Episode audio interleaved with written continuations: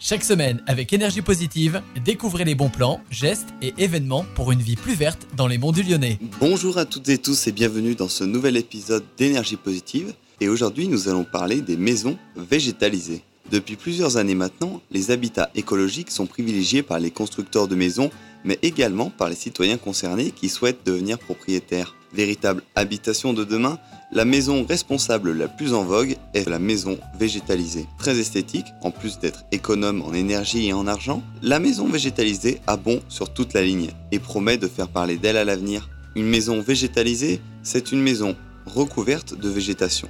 Généralement, il s'agit d'herbes, de gazon ou de pelouse, mais ce peut aussi bien être des plantes grimpantes comme le lierre ou encore des fleurs suspendues. Le premier type de maison végétalisée est une habitation dont les murs sont recouverts de verdure. On appelle ce genre d'architecture les façades végétalisées. Ce genre de murs sont de plus en plus intégrés au nouveau code de l'urbanisme en ville, mais tendent surtout à trouver leur place sur les façades de maisons individuelles, voire même des immeubles d'habitation ou des bureaux. Ces murs verts sont aussi esthétiques qu'écologiques. L'autre grand pan des maisons végétalisées se trouve sur le toit.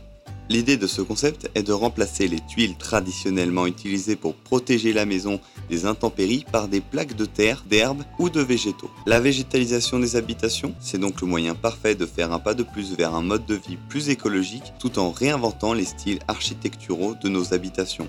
Quant à moi, il ne me reste plus qu'à vous souhaiter une bonne journée sur Radio Module. N'oubliez pas de prendre soin de vous et de la planète.